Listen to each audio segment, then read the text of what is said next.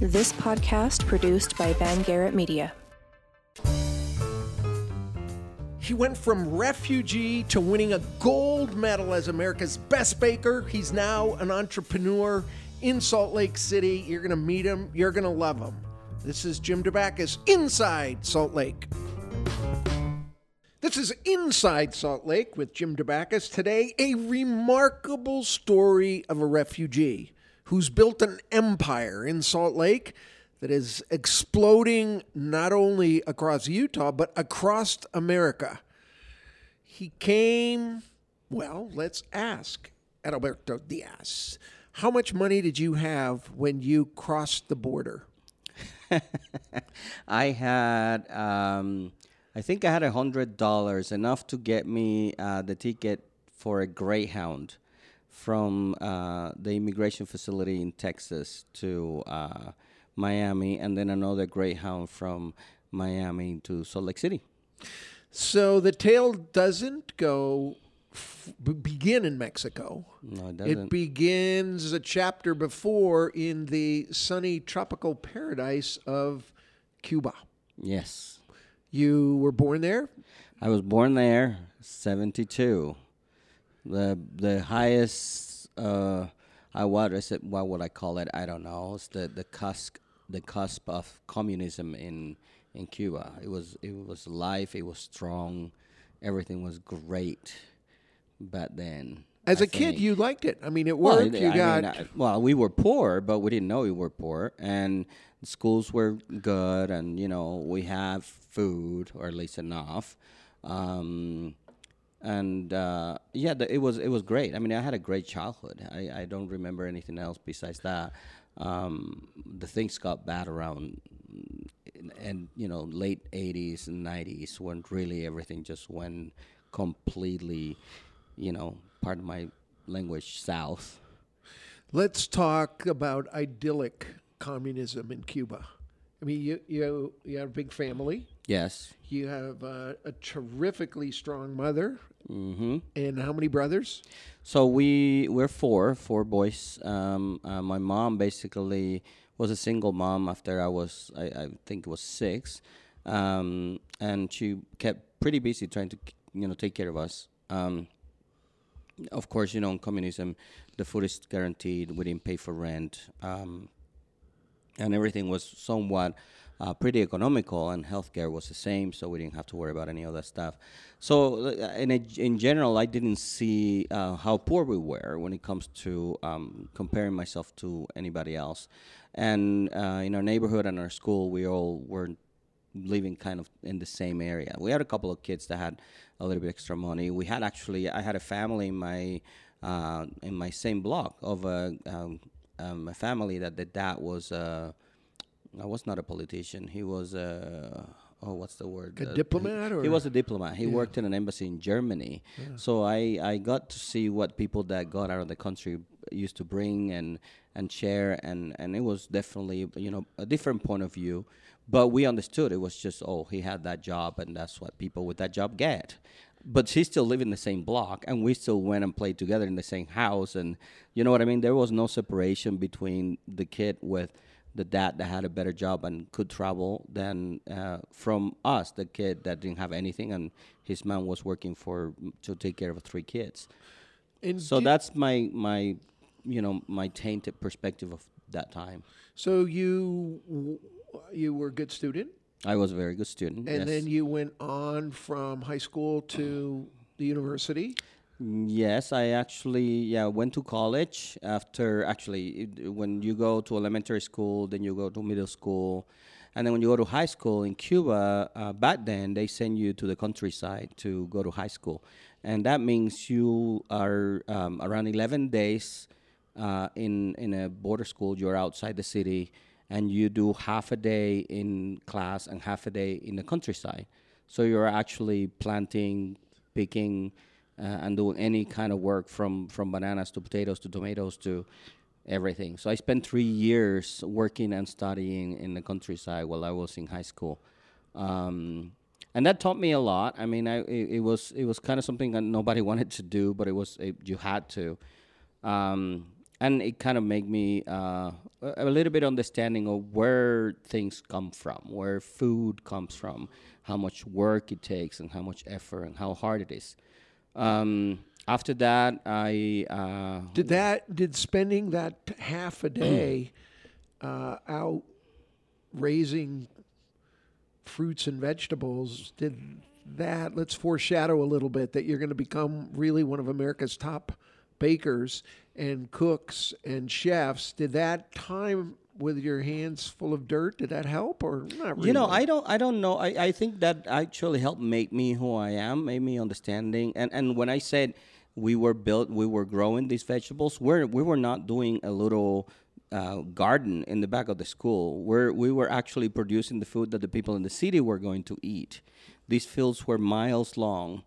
And and we had to do all the work, and uh, and and we were not the only school. There were schools every so many acres of students that would go there, um, and and I think what it did is it's just taught me, um, you know, the value of hard work and, and understanding where things come from more than anything. Could you Nowadays, not work there? What if you didn't work? Uh, so there w- there was only one option, and that was. Uh, you had to be, the, the, there's there's these schools, we, we used to call them elite schools, uh, that you will go if you had an aller- if you had allergies, if you lived in a specific neighborhood, or if your parents could get you into that specific school. It sounds like you had to pay, but it wasn't. It was about connections and, and um, medical issues. But most of the most of the kids during my time, you, they just went there. Uh, so it was not any way to get so out. Did you work hard in the field? And it's free, I, I, I, work, I mean, they didn't you pay don't get you. pay. No, yeah. you don't get pay. And and yeah, you, I mean, you have you have to follow specific amounts that you have to do. Or for what the happens? Day. I mean, they're not paying um, you. They can't dock your pay. I mean, what, what happens? So that you you lose points because you're you're you're also getting ready to go to college, and all of this information is in your permanent file, right? You guys have a permanent file here, so we did too. And this will affect your ability to get into college, which is what ultimately you were working on. Um, now, remember, too, before going to college, you had to go to the Army. You have to serve because right there you finish around sixteen, seventeen, eighteen. And then from that, you have to serve two years of and Army. So you went off to the Cuban Army. Then I went to the Army before I went to college. And uh, did you learn a lot there as well? I as in the field? I think that was the biggest lesson for me of all the lessons I've ever learned. Um, and it was um, all about uh, how much you can take, you know, how much pain, how much um, yelling, how much suffering, how much walking, how much weight you can carry, uh, crappy food you have to eat, sleepless night in the forest with mosquitoes and a gun on the back. And Uh, so you enjoyed your time in the Army? Uh, it was great. It was the, it was the best time of my life. Is that mandatory? Um, every it was every yeah, it's boy mandatory. Or every every child? boy, every boy, every Girl, boy. Girls were not mandatory back then. Um, Did you tell them what kind of a baker you were and what, how they were oh, wa- how no, they were wasting matter. you out in the mosquito land? Uh, you know what? I was I was smart enough to understand what were my uh, strength, and I, I, I saw myself as kind of like the designer. So I ended up painting the barracks and putting slogans everywhere and doing stuff like that. I was lucky, too, to go into a communication uh, battalion. So we were uh, responsible to, um, you know, put um, telephone lines and stuff like that. Uh, and you were painting slogans of Fidel? And the, yeah, Fidels yeah. and revolutionary signs. Do you remember his, your like favorite slogan from Fidel? Uh, I don't remember.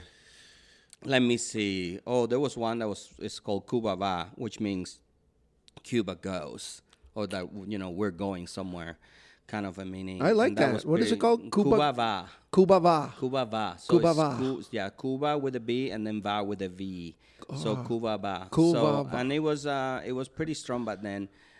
That was the first year. The second year t- turned a little bit tough when uh, there was some kind of uh, situation with, Uh, with with United States, you know, it's always on the edge, right, in Cuba, and we had to start building um, uh, storage and, and and put weapons and stuff away, and I had to uh, work on digging caves and flattening caves and uh, and basically uh, getting caves in this limestone forest.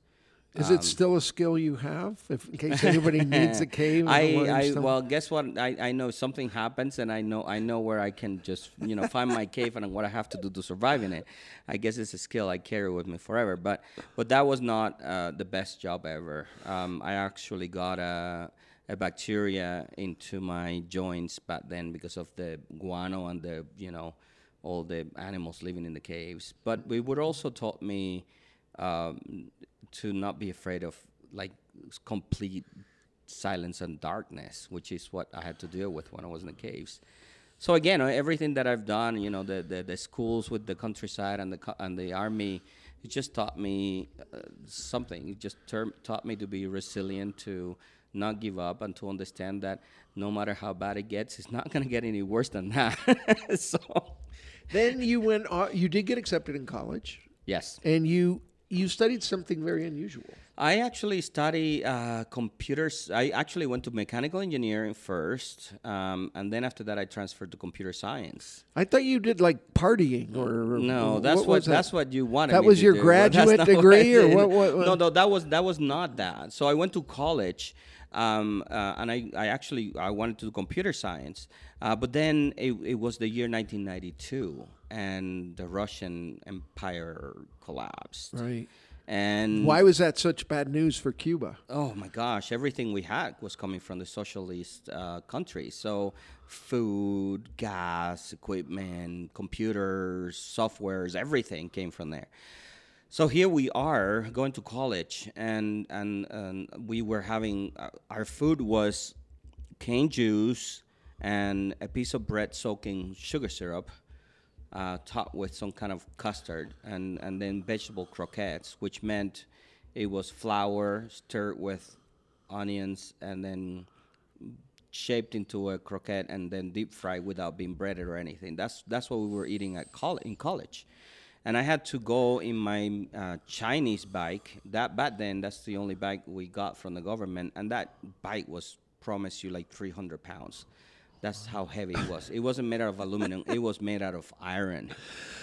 And um, so I had to go do that. I I got really, really skinny. I could barely concentrate when I went to school. When I was in school, and then I decided that I, uh, you know, I was just gonna quit college because there's no way I could keep up with that after three years. So I went and tried to get into culinary school in Cuba. There's only one culinary school in Havana. So after months and months of going to school, looking at the door, see if I could get in, if I could get an interview, um, that never happened. But there was a post about um, an entertainment school. Entertainment school. Entertainment school. And th- this is what you will understand now as as what people in the cruise ship, peop- the, the cruise ship people do.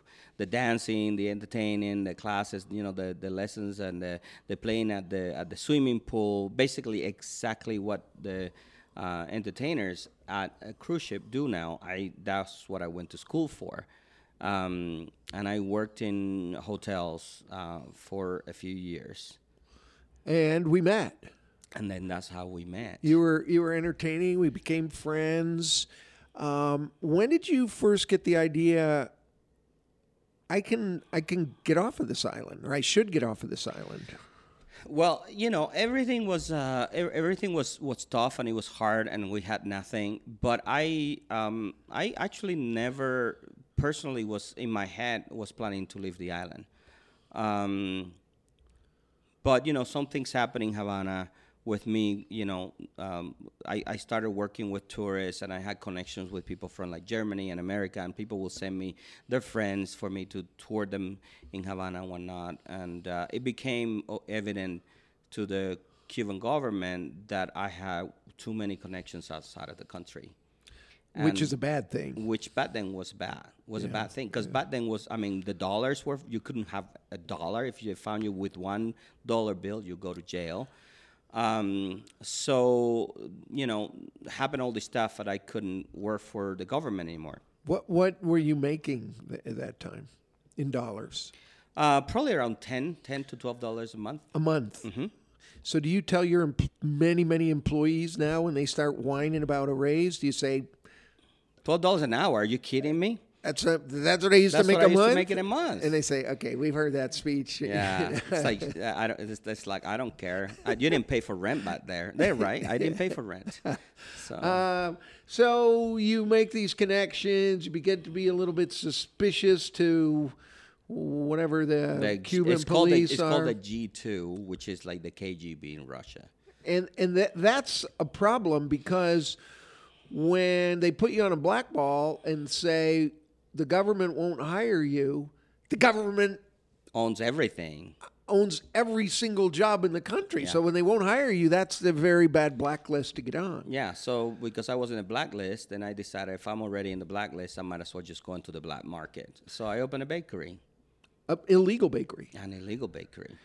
In your mom's house. Yes. Because I remember being there and watching people knock on the door, and they would, you specialized in cakes, yeah. right? And well, it, that's the only thing I could make. I had only flour, flour, eggs, sugar, and fruit. Period.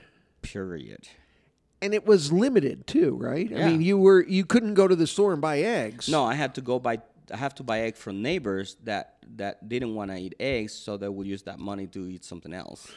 So I had, I you know, we got fifteen eggs uh, a month. So you were given like a ration fifteen, of food. Yeah, back then it was fifteen eggs for the whole month. So you get an egg every other day. Mm-hmm. So I had to go to the neighbors to find out which which had fifteen eggs. Who had an extra egg or extra two? Or, or five, or they just want to get rid of.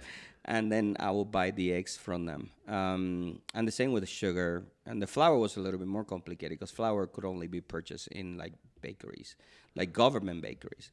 So that was the biggest deal.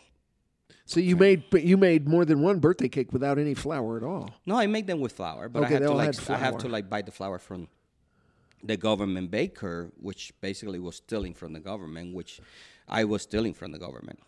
Yeah.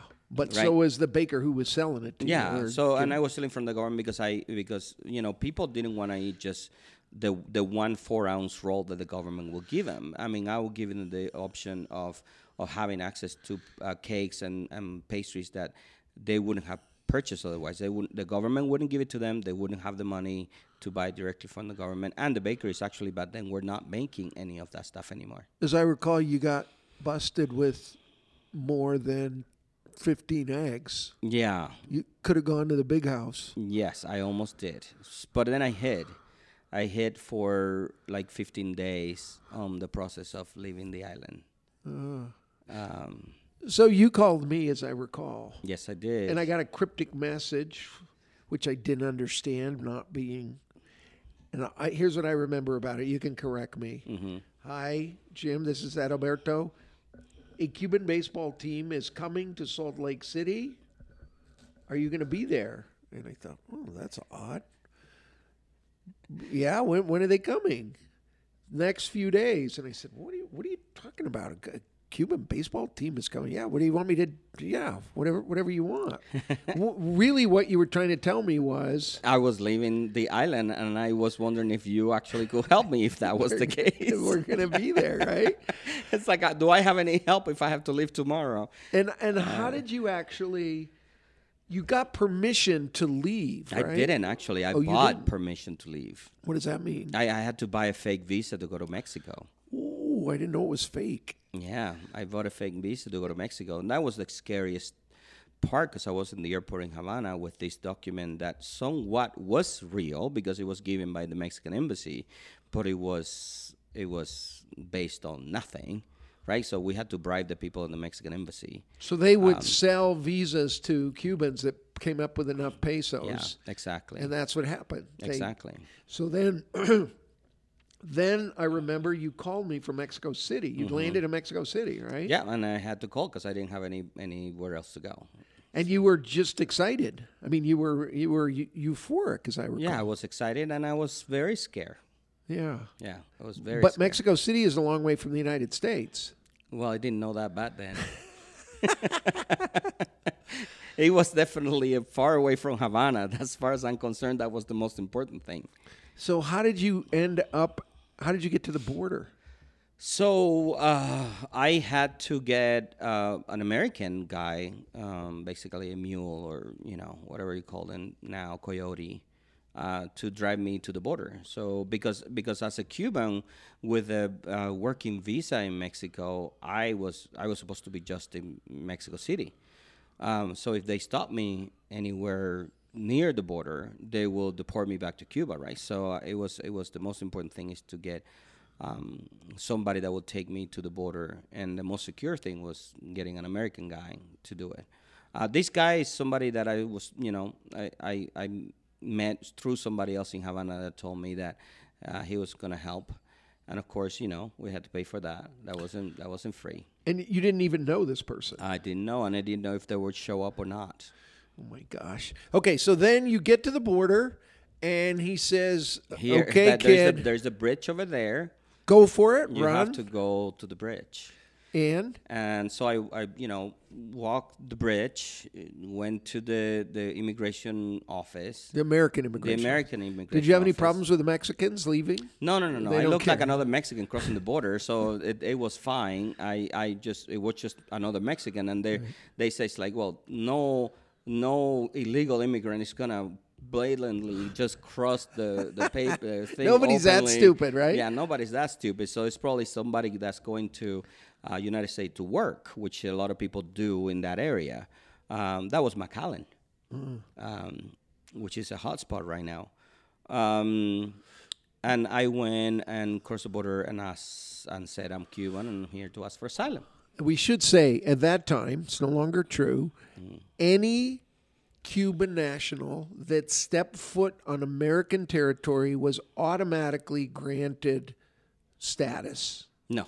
No. No. Every Cuban national that came and touched American soil had the right uh, to an asylum hearing. I see. But the and presumption then, and then, was and that... And the presumption was, too, that The, the immigration office, all the doc, all the paper takes so long.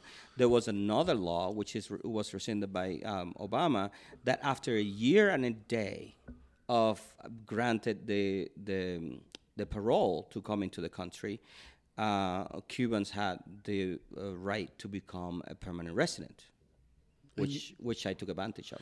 All right, so you get to the you get to the border. The, ask for asylum. The, you ask for asylum. They, they made, they Were they nice to you? Uh, no, the first person told me, yeah, here, fill out this paperwork, go back to Mexico, and we'll call you. And did you know better? I knew better because I was told. And, and, and I was told to say, no, I won't move out of here until uh, you process me. I'll, I'll sleep here, I'll be here. So they actually made me sleep in a room full of um, concrete. It was a very cold concrete room for a few hours, and I didn't know what was going on. Right. Uh, then they come over and they say, hey, come over here. We're going to get you processed. And I didn't know what that meant. So they start, you know, taking my fingerprints and whatnot. And I'm freaked out because I'm the first time in my life I've ever been in like a jail or prison or whatever. And this is the first contact with somebody that was nice. The person taking my fingerprints noticed that I was shaky. And he said, you had nothing to worry anymore. You're now in America. Oh. So that was, you know, that also taught me the lesson that not everybody that works for immigration is the same. And not everybody that's in there uh, have the same, you know, im- image or idea of uh, immigrants. And that's something that we have to be aware to. Not everybody in there is um, neither bigot or racist or, or, or xenophobe. Good or bad. Um, yeah, you, you cannot just assume that everybody's that way. Years and, later, uh, we're, we can talk about this when we get to the point mm-hmm. in this story, but a very successful Alberto gets in his car and drives to the border and does some amazing things, but that's going to happen later in the later. story. All right, so you arrive, you get processed. I get to jail. You get to jail. The food was good. Oh, my God. And that's when you decided, okay, America needs cuisine. Oh, my gosh, that was the, f- the worst twenty-one days of my life, I think, uh, being in, in the uh, processing center in... Uh, um, Texas. Reynosa in Texas. It was it was it was so bad. So where did you go right after that? After that, I, I took a a, a five day Greyhound to Florida. Did you have did you have your Cuban passport at that time? I have my Cuban passport, yes. Uh, okay, so yeah. now you're free. They say, okay, you're out of here, and yeah. what? You still have that hundred bucks? I, I I have one hundred bucks, yeah. And you've got a visa, and you've got your passport. I didn't have a visa. Uh, I, I had, got, a, I had a parole. Documents. I had a little parole yeah. with, with my alien number, right. which was my first idea that, you know, I, I the first thing that tells you you don't belong, you have an alien number.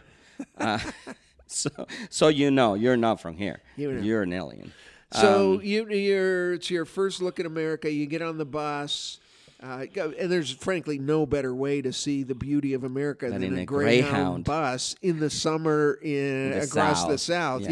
yeah. So you arrive in Florida. Is all? It, you have any money left? Did you have relatives there? When? I had my aunt in there, and she was gonna uh, keep us in there for a couple of days on the way back to Salt Lake. Um, the biggest challenge on the Greyhound was my English wasn't that good back then. And it's then, still not. You know, of course, this place is still not good. Yeah. But uh, but we stop at, a, of course, fat, fat, fast food places all the time, right? And then I, I'm in the South, and there is this person and the register telling me what to choose. And I look at the numbers, and I, I somewhat can read, so I said, like, I want number one. That's all I said, or number two. And then, of course, the answer wasn't, okay, here's number one. The answer was like, uh, what else What else would you like? Would you like, you know, mashed potatoes, biscuit, blah, blah, blah, coleslaw? And I didn't understand half of that. Right. I, like, like nothing. It was so fast.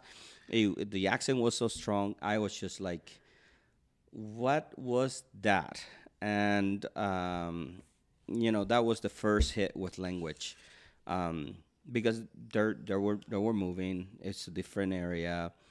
Um, I'm used to like T V English or you know English that's so slow and digested, pre-digested for me. It's it's interesting that a Cuban would be thrown off by fast talking. Fast right? talking, yeah, right? Well, we know, speak fast, you, but yeah, in Spanish. Yeah, you think you'd be. Oh, okay, yeah, that's yeah, the difference. You think Cubans the they're used to. Hello. So you get to Florida. Your aunt says, "Okay, you've been here a week. Time for you to move yeah, on." Move on. Or, I don't uh, have space for you. I don't have space. Yeah. And so you came to Salt Lake. Yes. And to live in a basement. You lived in uh, uh, Lee Williams' basement. Uh huh. Yep. And your first job was? Uh, it was uh, what? Well, my first job was painting houses. Painting houses, yeah. Yeah, painting houses. I remember Rob Lillard? Yeah, and, I remember. And uh, that was my job, and I uh, I was I had the pleasure to work with a company that specialized in painting o- with oil paint, and I was responsible for painting uh, closets with oil paint. So there were my longs, um, but that was the job I like had. Like a pack a day. So you you you went through that, yep. but you're still smelling around. You want to get into food. You're mm-hmm. f- so the next job is Rick Sparsa.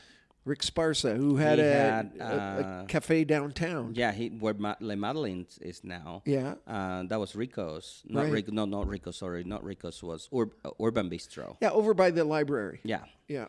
Um, Urban Bistro was over by the lab- library, and that was my first job as a as a chef, and my first uh, hit of spicy food against my will given to me by Mexican chefs.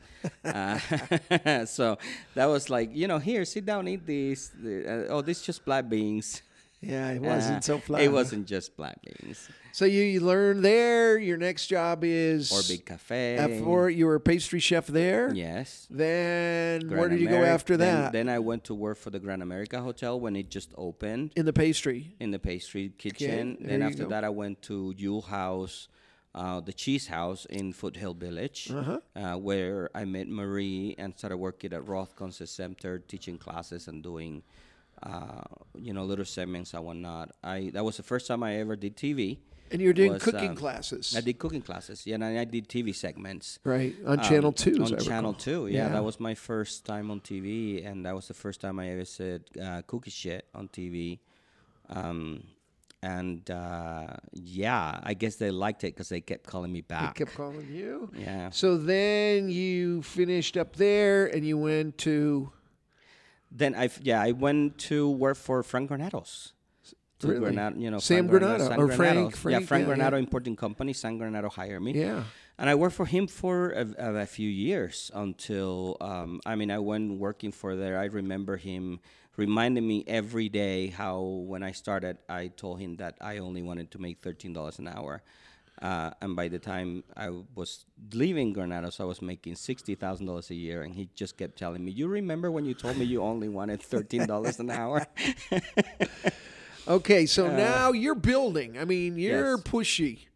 You're yeah. not you're not content to go be there and earn ten dollars an hour forever. You're, every job, nobody fired you. You're you're just pushing for the next empire. So well, I was just learning. I, I mean, my job when I come to America from, from Cuba, I I mean, I had nothing to compare it to. I had to learn as much as I could of everything I could professionally. Uh, professionally, and that meant you know from from from how the computers work to how the system works, so to banking, to ordering, to equipment, to uh, you know uh, suppliers, to mass production. After after Sam, what ha- what happened, or after Granados? So the the the the uh, downwards economy came, mm. and Granados was in the in, in, in trying to make a decision if they were going to invest and get better, or just stay quiet and the same and not change. And I was the one pushing for change, and uh, the it's, it was scary back then. I mean, there was no money,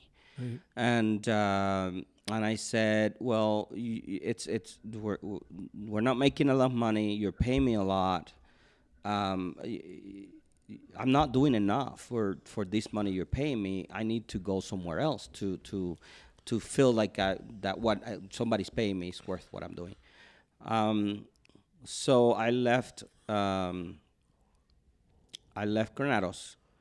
Uh, without knowing if I was going to get a second job. I started working doing private chefing uh, for another company until I got a phone call from Utah Valley University. Out of the blue. Um, out of the blue. They called and said, we want to make you a professor. We want. We needed a, a teacher for uh, bread, and I was I was somebody that knew how to do bread in town. And you learned I already, that from I already Granados. Had a name, and I learned that at Granados. Yeah. So I had a name uh, on that, and, and when the university hired me uh, to do that job after interviews, of course, I was not the only candidate, but I guess I already had experience teaching because I was working for Roth still, teaching classes, so I had experience teaching, and I had experience with, with the subject they needed, and I've been working with, with food and baking for many years by the time they needed that person. Suddenly they're, uh, and it's a good job, it's a great you got job, a great retirement, you're working with kids, you got a fortune, yep. and next thing you know, you quit. Well, it took five years. Okay, okay. But the next like, thing you know, you're not sitting around anymore. You got to go to the next level. So where do we go here? Um, Harmons grocery Harmons, stores. yeah, where you start running all of their teaching, well, I started working classes, as a, teaching the class at the Culinary Center in, in City Creek, eventually becoming the National Pastry Chef for the year two thousand twelve. Okay, did, did, just take one step back. So okay. You're going, pretty soon you're running Harmons. Then the next thing that happens is out of four thousand pastry chefs, you go down to Orlando mm-hmm. to compete for Bakery Person of the Year, right? National Pastry Chef of the Year. Nas- is there a bathing suit portion of that? Yes, yes and I looked really good, okay. too. And out of the four thousand, were you surprised, shocked that you won?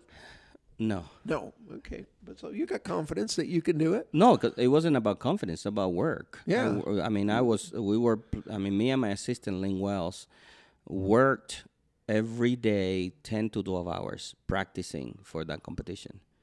So and it wasn't a joke. It was, we were very committed and we were really, really hard to get to where we won. The most important thing, and I remember about that experience, is that when we were competing, I was, I didn't care if I was going to win or not. I was just baking, and and I think I, I, it was funny for me to see all the other bakers getting angry, like yelling, throwing things around as things went bad, which happened to all of us, including me. But but I wasn't. You I, won the gold medal. I got the gold. And as I remember, it was about that same time that your brothers and your mom got out of Cuba after waiting. Unlike you, to come out legally. They came twelve years, so at twelve, uh, they came in two thousand, they arrived a few days before I became the National Pastry Chef of the Year, and they were there. And they were there. Yes. So there it is. And I have so- to thank Harmons for bringing my entire family um, to see the event. where I became the national pastry chef. You mean they, they paid for all of your brothers and yeah. your mom and, and everybody to go and, and the hotel and yeah. all that? They were very gracious, and I'm always going to be great, grateful for that. And so as you won this medal in front of all these people in Orlando, voila, there's your family. They've escaped. The new life is coming, mm-hmm. and here you are. Okay, you're on television. It's around this time you start getting national television gig, right? Not yet. Oh, okay, not yet. Okay, you go back to Harmons. Did you carry the gold medal around? Like when you were shopping at Smith's, do you carry that gold medal? I tried, but, yeah, you know, yeah. it it was heavy. They want, okay. All right, so off we go. You keep working for Harmons, but again, they wouldn't let you be president of Harmons. You decided, okay, I'm going somewhere else. I got I got to push harder. I, I, had a, I had a vision of what I wanted to do at Harmons, and um, And, uh, and Harmons wasn't uh, ready for it at that moment. Um, uh, I mean, it, it's not my company. I, right. I mean, I have no right no, to tell No, you wanted Harmons, to be your own. Yeah, and I, I have no right to tell Harmons how to run their own yeah. business. I just, I, I can suggest it, and then if it doesn't match what I want to see in my future, then it's my decision to, to but, move on. But my point here is, in your life, you're never kind of satisfied. You... You didn't find that niche and kick your feet back and, you know, say, okay, I'm at the top and I'm going to cruise along at a hundred grand a year and paid vacations and doing it. You decided, okay, I'm going to risk everything. I'm going, I'm going to the next level. So you quit Harmons. What's going on next? Um, I decided that I'm going to open my company. Uh, I quit Harmons because of those reasons, and then I decide, you know, the only way I can see my dream fulfilled is if I do it myself. Yeah. Um, I had some money saved, thanks for U V U. Um, basically, my entire retirement money went into creating Feelings and Emotions. I had two other partners that came in with me that are not longer part of, of our business anymore. Uh, one of them, thank goodness. Um, but but that was one of the biggest lessons for me, is to understand when you open a business, to to understand what kind of partners you want and how to make sure you leave everything very, very clear from the very get-go. Right. Um, again, the idea that I already knew what I wanted to do, the the image of my business was clear. I've been building it since I worked for all these other companies. Um, and if so, I had somebody y- jumping with me, they needed to understand that quit that I knew safe job where they adored you yeah. in Harmons, where you could they spend still, the rest they, of your they life. They still do. They still adore you. Yeah. Um, and and, I, y- and I you started in the very first place was not pretty. Oh, no, I mean, not the all. real estate and the place and the, you know. It the, was horrible. It, it, it, some, some, color, some customers call it the dump.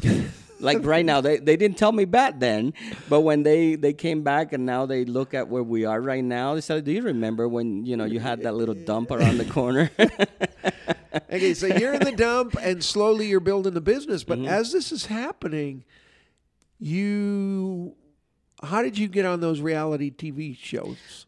So I I understood very early um, that that. The internet was, I mean, and I went already, I mean, I went to college for that a little bit, and I knew technology was going to be very important in the development of whatever I wanted to be, whatever I want my business to be. So I, the decision of opening my business came from telling my followers online and asking them what will happen if I open a shop, and the response, I mean, the amount of people interacting with that message told me, this is the way I'm going to grow my business. So I was very, very active on social media. Right. And I did, I mean, I ran, not only did I bake every day, I, walk, I worked sixteen hours a day, seven days a week, every single day for around two and a half, three years. Um, and including that, all my social media, all my banking, all my payments, all my H R, I took care of basically everything. Um, the you know the initial partners helped me at the beginning, but after that it was I have of course then I started hiring people and I had employees that I had transfer responsibilities, but the running of the business was all done by me. But now you decide, um, okay, there's a broader broader audience out there, mm-hmm. and I I want to hit hit them. So how did you get on Big Brother? So whatever? Big Brother happened because of social media. They saw my oh, post. Oh, they saw your post. They saw my post, and they saw the interaction, and they saw the pictures of the items I was creating. So you're on the. Then they invite you to be on the Food Network. Yeah, that they call and say, "Hey, we saw your things, and we saw your newspaper mag. I mean, your newspaper uh, post, and you know your interviews with Salt Lake Magazine, et cetera. And I think that you'll be a great candidate to come and do a show with us." And I said, uh, of course. Funny enough, the plan of being on national T V was, it, it, it actually happened naturally, but it was written on my business plan. Oh, please. I'm serious. I can show it to you. Wow. With the date. It was in there. It just happened six months later than what I expected. So did you go to L A or go to New York? Where did you go? I went to L A. You live in this little house with all these other chefs, and we they're lived going in a hotel, and they're mm-hmm. going every week, and you, they, they're every I mean, day. Everybody's screaming at you. I mean, it was the most nerve-wracking thing I've ever seen. You came in second the first time? No, no, I don't know. We I didn't win, but I did eight episodes of t- national television. Eight episodes on the Food Network. Yes. And then you went back again. And Somebody then, well, else invited wait, you. Wait, what happened is right after I finished that show, during the, mo- the process of making that show, and right after I finished the show, my business grew one hundred seventy-five percent. Just in Salt Lake? Just in, yeah, just I mean, just, just yeah. out of my little tiny uh, dump. Yep. Um, and, and then... Uh, You know, I was, I was approached by the Condis, the people, the Condis Candies, uh-huh. and they say, "Hey, we are." I had issues with the landlord. She wanted to charge me more, and she, you know, she wasn't going to do any the improvement. Dump lady. The the dump lady. Um, so the people from from Condis told me, "Hey, we have this space over here. Would you like to move over here? It's around the corner." So I could just put all my equipment on wheels and move it around. Um, and they were very, also very generous. They really, really want us to be there. And I make the decision that it's time to grow. And the name, what is it? It's Emotions. Feelings. Feeling, feelings. Feelings and Emotions. Feelings and Emotions. No, Feelings and Emotions. Feelings and Emotions. Yes. Yes, it's so, yeah. It rolls off your tongue. Wait, it is rolls. That like Cuban? Who would think of that if it's a name? Oh, so, that's, that's so I, exactly I mean, I spent, I spent hours trying to find out what I wanted to call my business. And, and you know, it was like Sweet Ambrosia or, what did you, you know, uh, the Silver Fork, uh, the... You know, the, the, the whipped whipper, whatever we wanted to call it. And I fin- finally decided that it had to be something smart-assy. Yeah. Um, something that will mean something, and, and, and people will understand something when I say it. So when I say Feelings and Emotions, people think I'm saying Feelings and Emotions. Yeah. But if you search for Feelings and Emotions on the internet, you will still find Feelings and Emotions, the bakery. Really? And that's so that's the, how big you've become. And that was the goal. All right. So you move, you wheel everything out. You Now you're on uh, Main, Main Street, Street. Mm-hmm. And it's beautiful, mm-hmm. um, but you're back to television again, right? Yes. So somebody else time. from another show invites you. Yes. The Best Baker in America. The Best Baker in America. Mm-hmm. And you came in second in that one, right? No, Which one did you come no, in? Did you I ever come actually, in second, or am I making no, that up? No, no. I never came in second. I've never won anything until the next story. Okay, but, uh, I'm pretty sure you came in second the no, next one. I wasn't, that baking but America. I did six more episodes on national T V, and that is what makes a difference. The the thing is, right now, uh, by the time I'm done, I have eight in one side and six in another, so that's that's fourteen episodes. With the internet, how it is right now, available for everybody ah, at all times. I see. So it isn't so, just being on the Food no, Channel. It's between reruns, yep. between Netflix and Hulu and Amazon Prime and YouTube, my T V shows You're are there famous. forever. So that just recently... They, mm-hmm. Somebody calls from New York, I think, this time, right? Actually, it was Buddy Valastro. Buddy Valastro. Buddy Valastro, the cake okay. bus. The famous, I mean, if you're into the Food Network, and I'm really into eating, not so much cooking, but mm-hmm. everybody knows who this guy is, right? Yes, everybody knows who Buddy Valastro is. And this Versace of baking calls you and says, look, I've got a contest called... Well, let me be honest. It wasn't him. It was his producers. His producers. I talked to him later after I decided that the contract wasn't beneficial to me, and I said I wasn't going to show up. Oh, my God. What a pain in the butt. Exactly. Right. That's what I wanted to be. But but but at the end, it was like I, I wasn't going to sacrifice my business for another T V show. I understood what I was doing.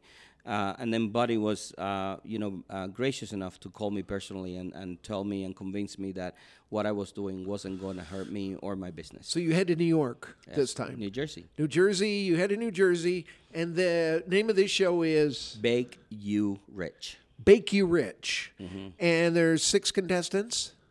Uh, four. Four contestants. And this time, you win. Yes. And you get a million dollars and a new car.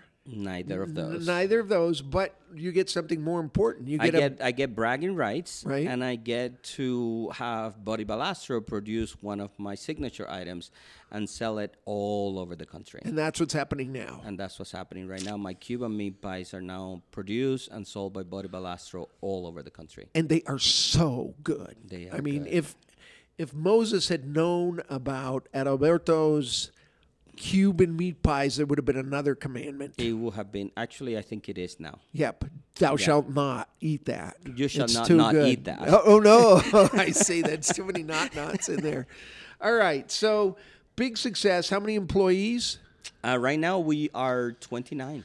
And you've got a bakery in Provo, Provo. Mm-hmm. and you and you deliver bread everywhere and pastry well, no, I, stuff I actually and good pro- stuff. Well, we uh, again, thanks to my connections and my relationships with, that I have built over the years, I produce all the biscotti for Granados. I produce all the macarons for all the Harmons grocery stores. Uh-huh. Um, so again, it, there goes to networking and making sure you don't burn any bridges. Um, I produce all the cookies and um, products for Fiiz Drinks. That's over thirty stores right now. And we partner right now uh, with the Sapa Group, owners of um, Pugatorio, Sapa Restaurant, Five Fish, et cetera. They're actually business partners with us, and uh, we produce all the desserts for all the restaurants. Mm. We're actually partner, uh, uh, just finished partnering with S S P America. It's one of the biggest um, um, franchisees or you know developers of uh, restaurants for airports in the country. Actually, they're from England, and we will be opening our uh, location at the new airport terminal August of two thousand twenty. Oh my goodness! It's I understand that's just like a, like a place where you can just print money. The well, airport. Yeah. I mean, well, I don't know. think I don't think it's gonna be. It's not about the money, but it's the first time that we will have international access of you know customers to take our product anywhere in the country. I it's, mean, in the world. It's exciting. Yeah, it is very exciting. So what's um. What's I want to ask you what's left, but first I want you to talk about how you give back. I mean, if if ever there's something that needs to be done, there's there's a story of a great community of Unitarians who have a a young family that they're giving sanctuary to, and I said, Alberto, can you help them? The next thing I know, you're raising thousands and thousands of dollars by donating food and then baked goods and having a bake sale. Then the next year, you get, again, thousands and thousands of dollars from a bake sale, decide to drive to the border and help refugees who are on the border, remembering your time on the border. Mm-hmm. Your heart is is is big. So what do you have left? What do you want to do? What What is the vision here? So uh, so there's the, there's a there's a the biggest vision, the, the the biggest future I see for me and where I'm going, apart from having bakeries all over the country, uh, whenever I'm able to, depending on the market and whatnot, uh, it's it's sharing this knowledge that made me successful with others. I, I want to teach. I always have. I still do, uh, and I want to be able to do so. So the biggest challenge, and I want to do it in two different ways. Once I do a, a you know pastry school here in Salt Lake City, which I want to open sooner than later, and the second one and final dream will be to teach the people of my country in Cuba how to bake, so that they can eventually have their own businesses and, and be independent and successful and take care of the families and hold uh, grow their community back there. Mm. Uh, that's the ultimate dream. And I don't know if that's ever going to happen, but definitely it is in the books. If I know anybody that can make it happen, it's you, Alberto. That's the so point. The name of the bakery, the place where people right now listening can go to is Emotions and... It's Feelings and Emotions. Okay, Feelings and Emotions. Feelings and Emotions, yes. Okay, it's Emotions and Feelings. Feelings and Emotions. Okay. Feelings and Emotions. Feelings, right, feelings and Emotions. Yeah, like yeah. the feelings in a Twinkie. Like that song, right? Yeah. Feelings, like feelings and emotions. Nothing more than you feelings. Know you're not going to confuse them, right? Like, don't matter what okay, you okay, search okay, for, okay. you're going to find us. Okay, all right. So, and then remember, we also have a location in Provo on Center Street. So we're in fourteen seventy-five South Main Street. Street. Mm-hmm. We are in Salt Lake. Uh, Salt Lake. We're three twenty-six West on Center Street in Provo. We are uh, available. Uh, our macarons are available at all the Harmons. Mm-hmm. We produce the cookies for all fish drinks, and soon we'll be open at the airport. And you can buy those Cuban meat pies too, right? And you on can the, buy those Cuban the, meat pies at Carlos ba- carlos bakeries dot com. Carlos? Bakery dot com. carlos bakery dot com. And, that, yeah. and those are going out all over the country all every over the day. Country. Yep. Well, what an American success story. It, it It's just beginning. I get the feeling it is just beginning. Alberto Diaz, thank you so much for joining us today on Inside Salt Lake with Jim DeBacchus. Thank you for having me. It's been a pleasure.